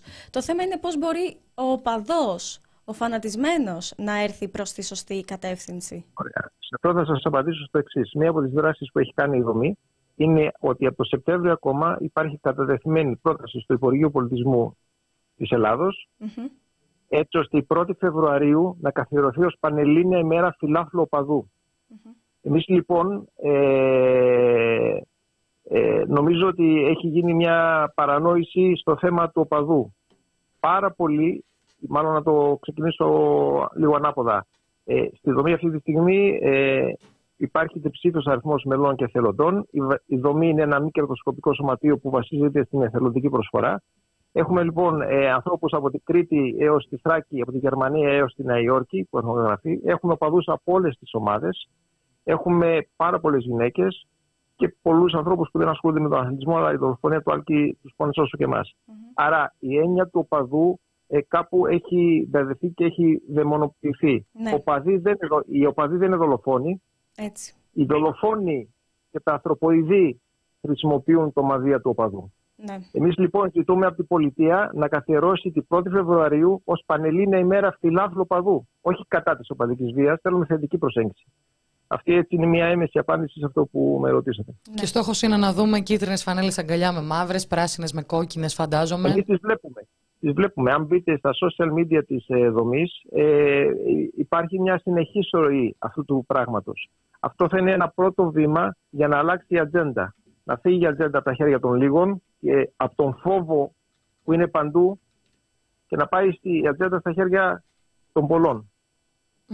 Και αυτό θα επιτευχθεί ακόμα περισσότερο Ναι. όταν γίνει και η κορονίδα των δράσεων που έχουμε προγραμματίσει, που είναι η πολύχρωμη, θα γίνει μια πορεία για τον Άλκη το απόγευμα της Τετάρτης 1ης Φεβρουαρίου, που συμπληρώνεται ένας χρόνος, μια πολύχρωμη πορεία σιωπηρή με κεριά. Θα ξεκινήσει από το σημείο της δολοφονίας, όπου η δομή θα κάνει μια κίνηση ε, υψηλής συμβολικής ε, αξίας. Ε, από εκεί λοιπόν μετά η πορεία, το ραντεβού, καταρχάς αυτή η πορεία είναι, ε, έχουμε προσκαλέσει, ε, έχουμε ζητήσει μάλλον από όλους τους πολίτες, ε, από τους αθλητές, ε, από τις αθλητικές ακαδημίες, από τους συλλόγους, να μην κάνουν προπόνηση, να χάσουν τα παιδιά μια προπόνηση, όπως έχουμε προτείνει και οι αθλητικές ενώσεις έχουν μεταφέρει την προ, ε, αυτή την προτροπή στους ε, αθλητές τους, που Για είναι να χιλιάδες, συμμετέχουν. Μμμ. να συμμετέχουν γιατί έχουν να κερδίσουν πολύ περισσότερα τα παιδιά των συλλόγων και των αθλητικών ακαδημιών από το να χάσουν μια προπόνηση όταν θα καταλάβουν ότι μπορούν να συνδιαμορφώσουν ε, με την συμμετοχή τους στην πορεία της σαθρή κοινωνίας στην οποία ζουν. Και εδώ μιλάω για την, ειδικά για τη σαθρή κοινωνία της Θεσσαλονίκης. Κύριε Παπά, θέλω να κάνω μια ερώτηση πάνω σε αυτό το κομμάτι. Ε, αυτό που χωράει μέσα στα γήπεδα είναι παλμός, πάθος, αγάπη. Αγάπη. Ε, χωράει ενότητα, χωράει αδελφοσύνη, χωράει και το κοινό αίσθημα, ας πούμε, ότι τα καταφέραμε. ή Να πλημμυρίζουμε χαρά από την νίκη, καμιά φορά στεναχωριά από την ήττα. Ε, αυτό που δεν χωράει σίγουρα είναι μαχαίρια, δρεπάνια και δολοφονίες. Και αναρωτιέμαι, δείχνουν ανοχή οι ΠΑΕ στα, στα δρεπάνια, στις δολοφονίες, στα όσα εκτελήσονται μέσα στους συνδέσμους; Η εκτίμησή μου είναι, επειδή ε, έχει κυκλοφορήσει ένα promotional video για την πορεία, δεν ξέρω, είναι ένα τρίλεπτο που συμμετέχουν οι αρχηγοί των ομάδων, των εθνικών ομάδων της Ελλάδος στο ποδόσφαιρο και στην καλαθόσφαιρα, mm-hmm. Μακασέλας Παπνεκοδάου, οι αρχηγοί των ε, δημοφιλέστερων ε, ομάδων ε, και άρα είχαμε επαφή με πάρα πολλές ΠαΕ. Ε, η εκτίμησή μου λοιπόν είναι ότι ε, δεν, σκοπεύουν, δεν σκοπεύουν να ηγηθούν σε κάτι ώστε να αλλάξει αυτή η κατάσταση. Ε, και εδώ θα πω το εξής, ότι η δομή δημιουργήθηκε από τη βάση της κοινωνίας, από την κοινωνία των πολιτών, μια πολύ μικρή ομάδα πολιτών τη δημιούργησε. Απευθυνόμαστε κυρίως στη βάση της κοινωνίας. Τα σε πολλά εισαγωγικά ανώτατα στρώματα μεταξύ των οποίων ανήκουν και η ΠαΕ και η πολιτεία και πολλά άλλα θα ακολουθήσουν ως ουραγή σε αυτό που θέλουμε να γίνει. Αυτή είναι η δική μου εκτίμηση και η απάντησή μου ε, στην ε, αίσθηση που έχω για τις ΠαΕ σε αυτό που με ρωτήσατε. Δεν σκοπεύουν να... Συγκεκριμένα κάποιοι μας είπαν ότι από κάτω πρέπει να ξεκινήσει και όχι από πάνω. Αναφερθήκατε... Έχει, ναι. έχει την απόψη. Ναι. Αναφερθήκατε νωρίτερα συγκεκριμένα ε, στη σαθρή κοινωνία της Θεσσαλονίκης. Τι ακριβώς συμβαίνει εκεί πέρα με τις ομάδες και... Γιατί δεν θέλουμε να στιγματίσουμε περιοχές, ούτε ομάδες σε καμία περίπτωση. Απλώς αριθμητικά να τα δούμε, τα συμβάντα στη Θεσσαλονίκη είναι κάμποσα. Εγώ δεν θα έλεγα ότι είναι περισσότερα. Δεν θα το έλεγα. Δεν ξέρω. Καλύτερα να μας πει τι εικόνα έχει ο κύριος Παπάς, να ξέρουμε.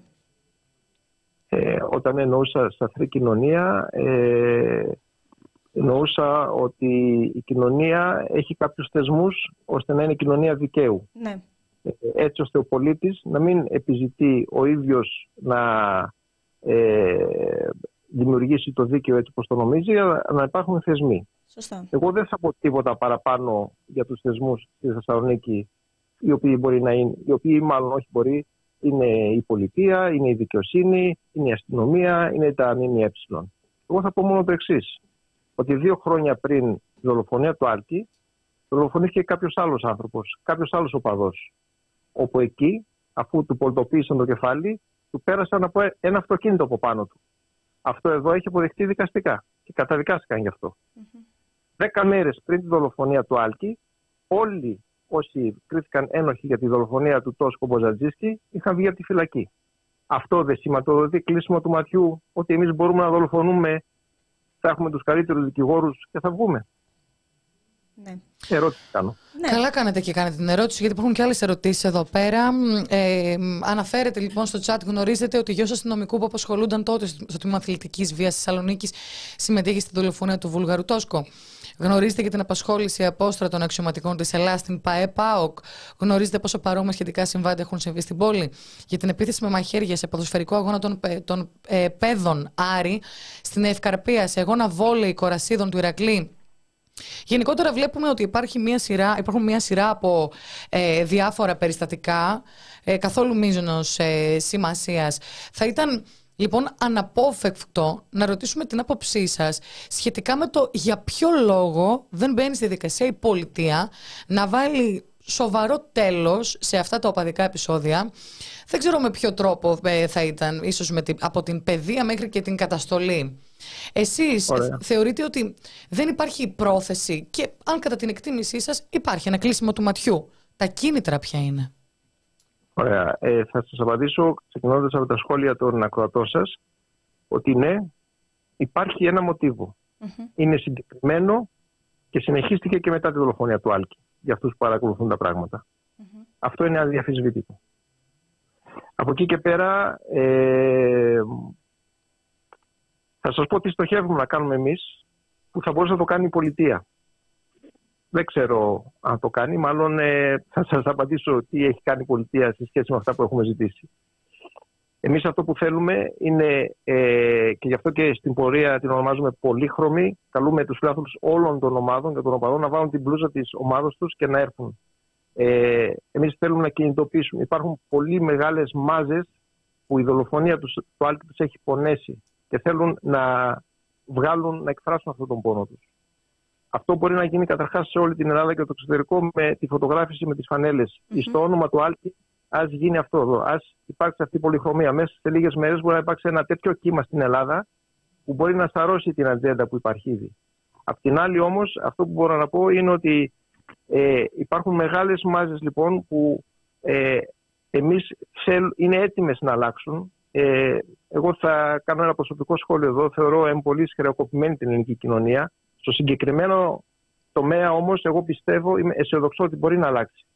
Και ο λόγος ότι αυτή η σπόρη της ενσυναίσθησης και της συνύπαρξης και του δικαίωμα, δικαιώματος από όλα χρώματα που η δομή, ε, η δομή είναι ένας πόρος καταρχάς, αλλά είναι και σπορέας χρόνος που προσπαθούμε να ρίξουμε. Έχω την αίσθηση ότι μπορούν να πιάσουν γιατί το χωράφι είναι καλά ποτισμένο με αίμα. Τα μηνύματά σας είναι πολύ αισιόδοξα. Ωστόσο, ε, ανταποκρίνονται μόνο στην περίπτωση που αυτές οι επιθέσεις είναι ατομικές πρωτοβουλίες και όχι συλλογικές επιθέσεις οπλισμένες με πολιτικό κίνητρο ή οικονομικό όχι, κίνητρο. Να σας πω που, που εδράζεται ε, σε αυτό που ας πούμε αισιόδο, ε, η αισιοδοξία μου. Εδράζεται στο ότι ε, είναι, είναι έτοιμες να αλλάξουν λοιπόν και να δουν διαφορετικά τα πράγματα και την οπαλτική κουλτούρα μεγάλες μάζες, αναπτύσσουμε δράσεις ώστε αυτό να συμβεί. Όταν αυτό θα συμβεί, τα ανθρωποειδή και τα αδέρφια τους και τα ξαδέρφια τους θα πάνε στο περιθώριο και ακόμα παραπέρα. Άρα ε, η ατζέντα θα έχει αλλάξει, γιατί αυτή είναι κυριαρχεί ο φόβος ε, σε, σε οτιδήποτε. Ε, άρα εμείς έχουμε πολλές ιδέες, φρέσκες ιδέες έξω από το κουτί, που εφόσον πραγματου... ξεκινούν να πραγματοποιηθούν και αυτό θα γίνει όσο περισσότερη δύναμη μας δώσουν, μας δώσουν τα μέσα, ώστε τα μηνύματά μας να φτάσουν στη βάση της κοινωνίας. Καλά όταν λέτε, σιγά σιγά, γιατί... λοιπόν, ναι.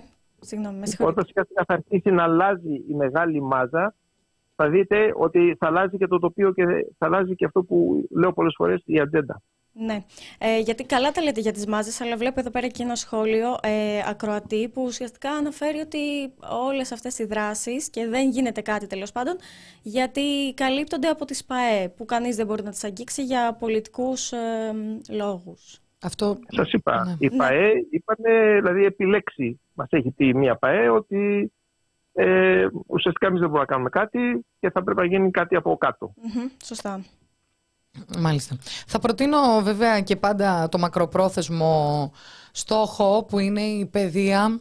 Θα πρέπει η οπαδική βία και γενικότερα αυτά τα επεισόδια να μην παίρνουν ε, επιφανειακά από την πολιτεία. Θα πρέπει να εισαχθεί στα σχολεία.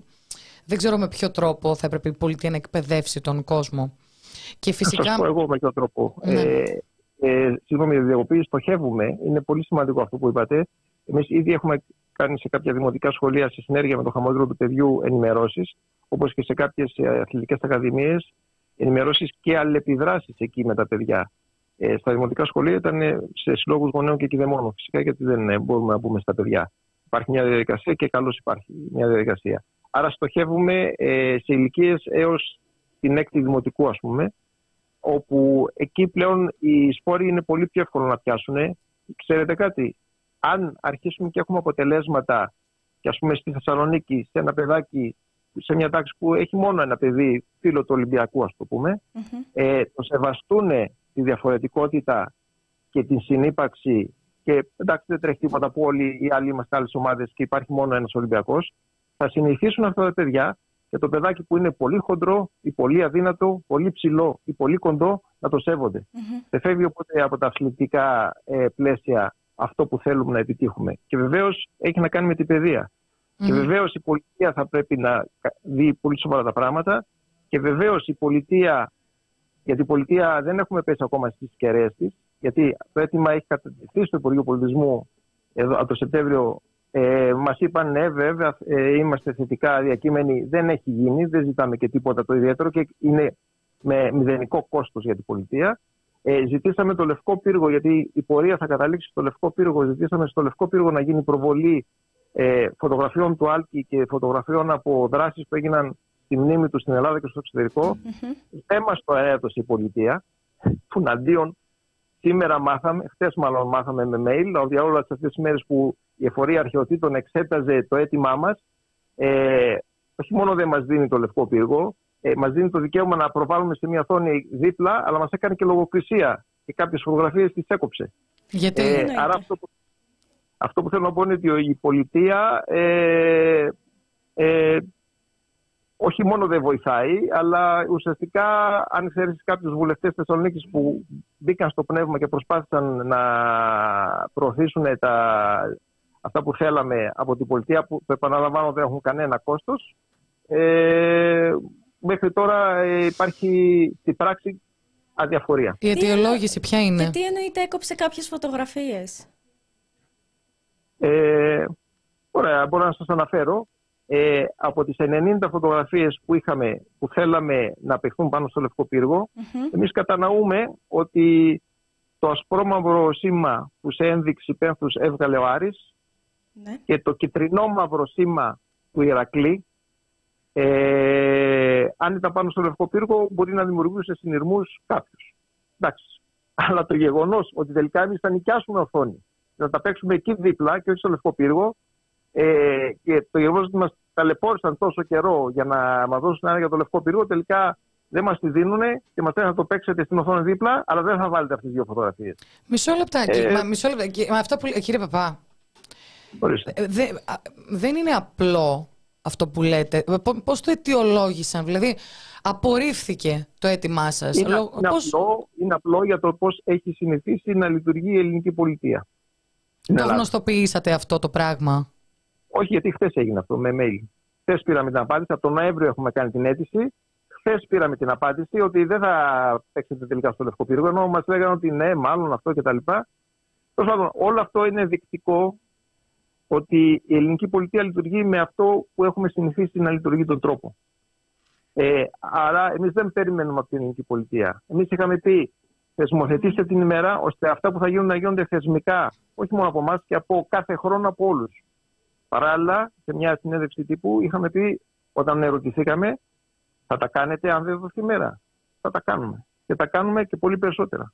Ή δηλαδή την Παρασκευή θα βγάλουμε στον αέρα ένα συγκλονιστικό τραγούδι που το ε, έγραψε εθελοντής της δομής μελοποιήθηκε από εξαιρετικούς μουσικούς όλοι από την Κοζάνη. Ε, είναι ένα τραγούδι που πραγματικά συγκινούμαστε κάθε φορά που το ακούμε. Την Παρασκευή θα το δημοσιοποιήσουμε όπως, μαζί με το βίντεο κλιπ του τραγουδιού που το κάνανε οι άνθρωποι εθελοντικά όλοι. Οι δικές σας προθέσεις, οι δικές προθέσεις φαίνονται σε κάθε δράση στην οποία μας περιγράφεται αυτή τη στιγμή, όμως φαίνονται και οι προθέσεις της πολιτείας που απαντά σε μια τέτοια δράση κατά της οπαδικής βίας με λογοκρισία των φωτογραφιών, με απαγόρευση προβολής συγκεκριμένων εικόνων στο Λευκό Πύργο, την ίδια ώρα που έχουμε δει να φιλοξενούνται πάρα πολλά. Ναι. Πάρα πολλά. Καλά, καλά θυμάστε. Ε, νομίζω δεν χρειάζεται να ονοματίσουμε, αλλά ε, όχι βασικά να ονοματίσουμε. Ε, κύριε Παπά, έχουμε δει να φωτίζεται ο Λευκός Πύργος με το σήμα του ΠΑΟΚ. Το έχουμε δει, κύριε Παπά. Δεν μπορούμε αυτό να το αγνοήσουμε. Τι συμβαίνει, οφείλει να απαντήσει ο Δήμαρχος. Και άμεσα. Τι, ε, τι πάει να πει το κυτρινό μαύρο σήμα της ΣΑΕΚ παραπέμπει πού, στο Βιζάν. Δεν, καταλα... ε, όχι, ε, πού, όχι, δεν, δεν καταλαβαίνω. Ο, ο Δήμαρχος θα σας πει ότι είναι θέμα της εφορία αρχαιοτήτων Θεσσαλονίκης. Ο θε... Δήμαρχος θα σας πει ότι είναι θέμα της εφορίας αρχαιοτήτων Θεσσαλονίκης. Γιατί την απάντηση την πήραμε από αυτήν στην οποία ανήκει την, ε, τον τομέα στον οποίο ανήκει ο Λευκός Πύργος. Ναι. Που είναι η εφορία αρχαιοτήτων Θεσσαλονίκης. Καλά, θα κάνει να απαντήσει ο ίδιος ο Δήμαρχος και να μην υποθέτουμε τι θα. Αυτό είναι σοβαρό, γιατί η δράση σας είναι πάρα πολύ σημαντική και νομίζω προάγει με τον ωραιότερο τρόπο όλα αυτά που υποτίθεται επιθυμούμε όλοι. Έτσι. Και το άλλο που πρέπει να. Ναι, ναι, συγγνώμη εγώ. Επειδή το αφήσαμε λίγο έτσι στον αέρα. Και αφού ο Δήμαρχος θα πετάξει τον μπαλάκι των ευθυνών εκεί που ανήκει ο πύργος. Εκεί που ανήκει ο πύργος, τι μπορούν να βρουν, να πούν. Θέλω να πω ότι. Δεν γνωρίζω. Εγώ σας λέω ότι χθες το αργά το μεσημέρι πήραμε την απάντηση ε, και πραγματικά σοκαριστήκαμε κι εμείς. Ε, βέβαια. Ε, το, εντάξει, δεν μπορώ να πω ότι πέσαμε τα σημεία που δεν μας δίνουν το πύργο. Γιατί τον θέλαμε το πύργο; Ε, ας το κρατήσουν τον πύργο και να είναι σύμβολο αυτής της κατάστασης που υπάρχει αυτή τη στιγμή και να, εφόσον είναι ικανοποιημένοι όλα καλά. Εμείς θέλαμε να δημιουργήσουμε μια υψηλή συμβολική κίνηση όταν πάνω στο πύργο θα υπάρχει φωτογραφία του Άλκη και όλα αυτά που έχουν γίνει στη μνήμη του. Ε, δεν μας πειράζει ιδιαίτερα γιατί αυτό που θα γίνει και αν τελικά μεγάλες μάζες σηκωθούν από τον καναπέ τους και έρθουν στην πορεία με ένα κερί ε, θα έχουμε πετύχει αυτό που θέλουμε και αυτό θα ήταν μια λεπτομέρεια αν θα περιοριστούν στο πύργο ή στην οθόνη. Αλλά η νοοτροπία αυτή ε, δείχνει ότι τελικά μπορεί να πεις ότι είναι και εμπόδιο η πολιτεία σε αυτό που κάνουμε. Ε, Όχι μόνο δηλαδή δεν μας βοηθάει, αλλά ε, κάποια πράγματα που θα μπορούσε να τα διαθέσει χωρίς κανένα ευρώ, το ξαναλέω, ε, δεν μπαίνει γιατί δεν έχουμε μπει στις κεραίες τους. Γιατί δεν ε, έχουμε τα μέσα ίσως να φτάσουμε δεν ξέρω πού. Δεν ξέρω. Αλλά αυτή είναι η κατάσταση και ξέρουμε σε ποια κοινωνία ζούμε και δεν σκοπεύουμε να μεταναστεύσουμε επειδή σε αυτή θα ζήσουμε ε, ουσιαστικά δημιουργήσαμε αυτή την αυτοοργάνωση. Μάλιστα. Και πολύ καλά κάνετε την ώρα που είπα, ε, καλά να το λέμε γιατί συμβαίνει, μισθώνουν ανθρώπους να αναπαράγουν τη ρητορική μίσους, διότι αυτό συμβαίνει την ώρα που υπάρχουν έμισθοι μπράβοι της κάθε ομάδας, ναι. την ώρα που η πολιτεία κλείνει το μάτι, επιτρέπει τους μεν, απαγορεύει τους δε. Δεν είναι επίθεση προς τον ΠΑΟΚ αυτό. Δεν είναι σωστό η πολιτεία όμως να μεροληπτεί. Καταλαβαίνετε πώς το λέω. Καλώς προβάλλεται ο ΠΑΟΚ. Καλώς να προβάλλεται και ο Άρης. Αυτό λέμε. Να σας ευχαριστήσουμε πάρα πολύ κύριε Παπάν, δεν έχετε κάτι άλλο να προσθέσετε. Όχι, δεν έχω. Ευχαριστώ για τη φιλοξενία. Ευχαριστούμε, Εμείς στηρίζουμε ευχαριστούμε. τις δράσεις και καλή συνέχεια. Ναι. Αυτό που ήθελα να προσθέσω είναι ότι το λέω για δεύτερη φορά, οι ακροατές σας ας συμμετάσχουν σε αυτό το κύμα. Ναι, να συμμετάσχουν. Ας βάλουν τη φανέλα της ομάδας που αγαπούν, ας φωτογραφηθούν με τον φίλο τους. Είναι ένα πρώτο βήμα για να αρχίσει να συνηθίσει το μάτι στα πολλά χρώματα και στο δικαίωμα στην ύπαρξη. Είναι πολύ σημαντικό να μάθουμε ότι μπορούμε εμείς να τη διαμορφώσουμε την κοινωνία και να μην περιμένουμε από κανένας να το κάνει, ούτε η πολιτεία ούτε κανένας. Ε, εμείς δίνουμε τη μάχη του αυτονόητου. Έτσι το έχουμε ονομάσει εμείς. Έτσι, θα, βάλουμε, θα βάλουμε και εμείς φωτογραφία. Ευχαριστούμε πάρα πολύ. Στο διχασμό και στον ε, χουλιγανισμό απαντάμε με αγάπη και ενότητα. Αυτό το μήνυμα να κρατήσουμε και ελπίζουμε σε μια κοινωνία πολύχρωμη. Και επίσης μπορούν φυσικά όποιος θέλει να εγγραφεί στη δομή. Ε, η εγγραφή είναι δωρεάν. Ε, μπαίνει στο site in the name of alkis.com. Υπάρχει φόρμα εγγραφής, γράφεται, επιλέγει ένα από τα τέσσερα επίπεδα από απλό μέλος ως το τέταρτο εθελοντής leader που θέλει να εγγραφεί. Κάθε ένας που εγγράφεται μας βοηθάει να κάνουμε πιο γρήγορα τις ιδέες που έχουμε. Είναι σημαντικό. Ζητάμε τη συμμετοχή όλων, γιατί ε, εμείς δεν είχαμε καμία σχέση με δομές και κυρίως δεν μας περισσεύει χρόνος. Όλοι έχουμε τις ε, δουλειές μας. Δυστυχώς στον πυρήνα της δομής δεν έχουμε και κανένα συνταξιούχο να έχει λίγο περισσότερο χρόνο. Αλλά, εν πάση περιπτώσει, χρειαζόμαστε όλο και περισσότερους ανθρώπους και μια απλή εγγραφή μπορεί να βοηθήσει. Έτσι. Πολύ περισσότερο αν κάποιος έχει και χρόνο να διαθέσει. Να Ακούσατε τον κύριο Παπά. Σας ευχαριστούμε πάρα πάρα πολύ. Παρακαλώ. Να είστε καλά. Γεια σας. Να τα στηρίζουμε αυτά τα όμορφα παιδιά και τα σημαντικά. Πάρα πολύ. Και προσωπικά δεν ξέρω πώς τον ακούσατε τον ε, κύριο Παπά, αλλά νομίζω είναι άνθρωπος ο οποίος ενδιαφέρεται κυρίως για την αλλαγή της κοινωνίας πραγματικά από χαμηλά. Δηλαδή να φτάσουμε σε ένα σημείο που... Εμείς οι ίδιοι. Δεν θα δεχόμαστε να γινόμαστε μεροκαματιάριδες της κάθε ΠαΕ για να προάγουμε τη βία. Να είμαστε άνθρωποι γεμάτοι, χωρίς να χρειαστεί να αισθανθούμε οικογένεια σε τέτοιες συνθήκες. Γιατί καλός ή κακός, παιδιά, ο, ο, ο φανατισμός έχει παντού τα ίδια αίτια. Παντού. Από την ακροδεξιά μέχρι τον ε, χουλιγκανισμό είναι συγκεκριμένα προφίλ ανθρώπων. Η ματσίλα και το αίσθημα της εξουσίας ε, είναι αυτά που δημιουργούν ε, τη βία σε όποια μορφή και να το δούμε. Εγώ θέλω πάρα πολύ να τονίσω το πολύ σημαντικό, παιδιά, και εσείς που είστε εδώ, βγάλετε φωτογραφίες, ε, στείλτε τες στη δομή. Αν έχω αφήσει το link της σελίδας εδώ, αν για κάποιο λόγο δεν μπορείτε, στείλτε τες σε εμάς και θα τις στείλουμε. Εγώ και νεκταρία σίγουρα θα βγάλουμε. Και Βέβαια αυτό... και δύο του Ολυμπιακού έχουμε μόνο. Ε, ναι, αλλά δεν είμαι Ολυμπιακός.